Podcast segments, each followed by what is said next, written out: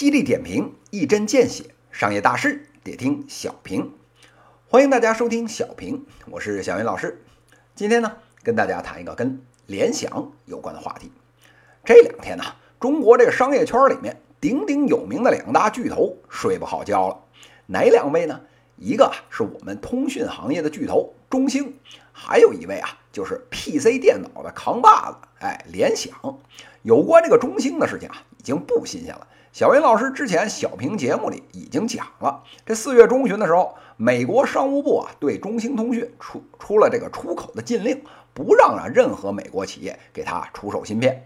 眼见呢一手凉凉送给了中兴，这国家呀又出手拉了一把。具体做了什么利益交换，咱啊也不好揣测。这特朗普呢，总算松了口，这夜就算接过去了。那联想有啥事儿呢？这个关心时事的小伙伴啊，这两天肯定也听说了。联想这两天啊，被人家给刨坟，刨出来呢。几年前，这个行业协会啊，给这个通信的五 G 标准投票的时候，带着手底下这个摩托罗拉，把票呢投给了美国高通的方案，导致啊。没有全盘采用华为的方案，这事儿一爆出来，是一时呢激起了千层浪。中兴那事儿啊还没了呢，大家伙儿呢正在对美国啊义愤填膺的这个节骨眼上。您可倒好，不向着自个儿的企业，这胳膊肘还往外拐。您说您到底算哪头的呀？跟大家一起怒气冲天的，还有我们啊这商业界的教父。联想的大佬柳传志，这直接呢发了一条消息。小云老师啊，帮大家总结一下，这基本的意思呢，就是说啊，这世道啊真是险恶，总有刁民啊想害朕，这造谣呢煽动人民情绪，我们啊要跟这帮人斗争到底。这战斗檄文一出啊，老柳家朋友圈的各路大佬们，什么潘石屹呀，什么周鸿祎呀，哎，都跑出来站队了，给老柳啊撑腰。眼见着这帮身家加起来好几千亿的大佬们啊，联合出了手，哪个不怕死的敢跳出来螳臂当车呢？哎，那这件事儿究竟是怎么回事？有没有造谣呢？小云老师啊，劝您直接啊去看记录。得亏啊，这会议投票啊有记录，这网站呢又在国外，白纸黑字儿，哎，谁也做不了假。咱们今天啊不谈这个技术细节，简单来说，长码。短码，哎，这个联想呢投了高通，控制码联想啊投了华为。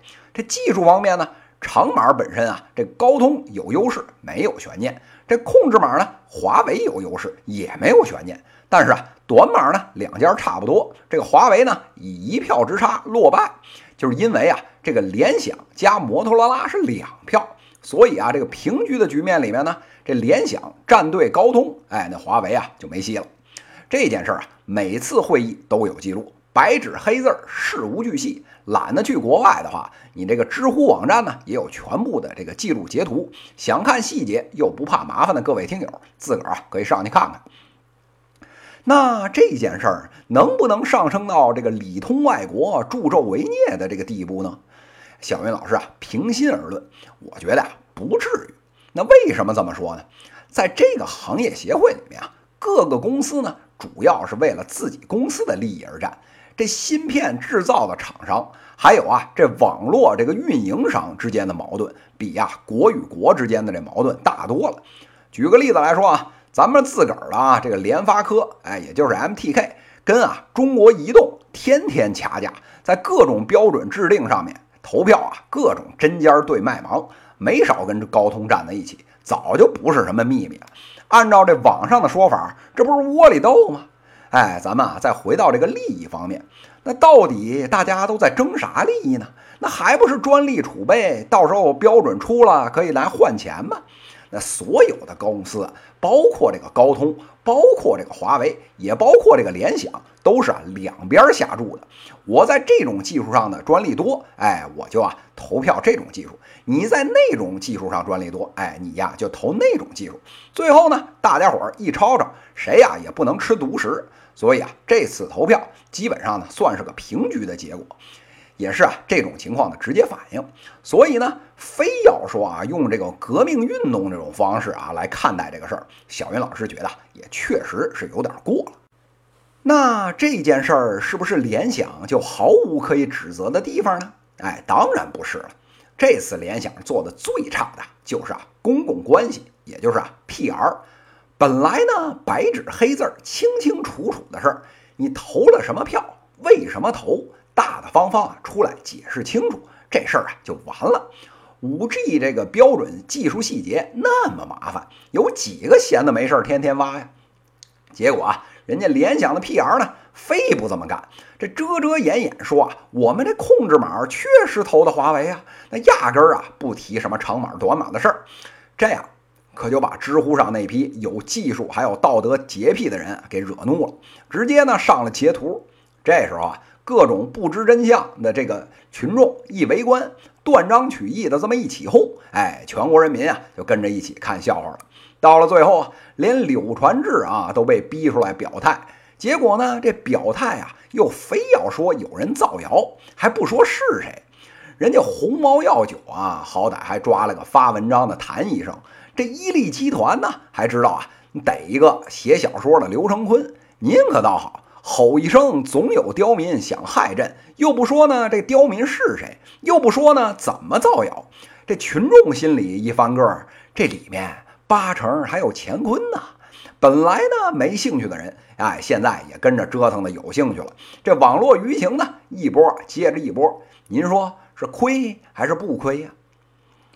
说到这儿啊，小云老师呢，真是感叹。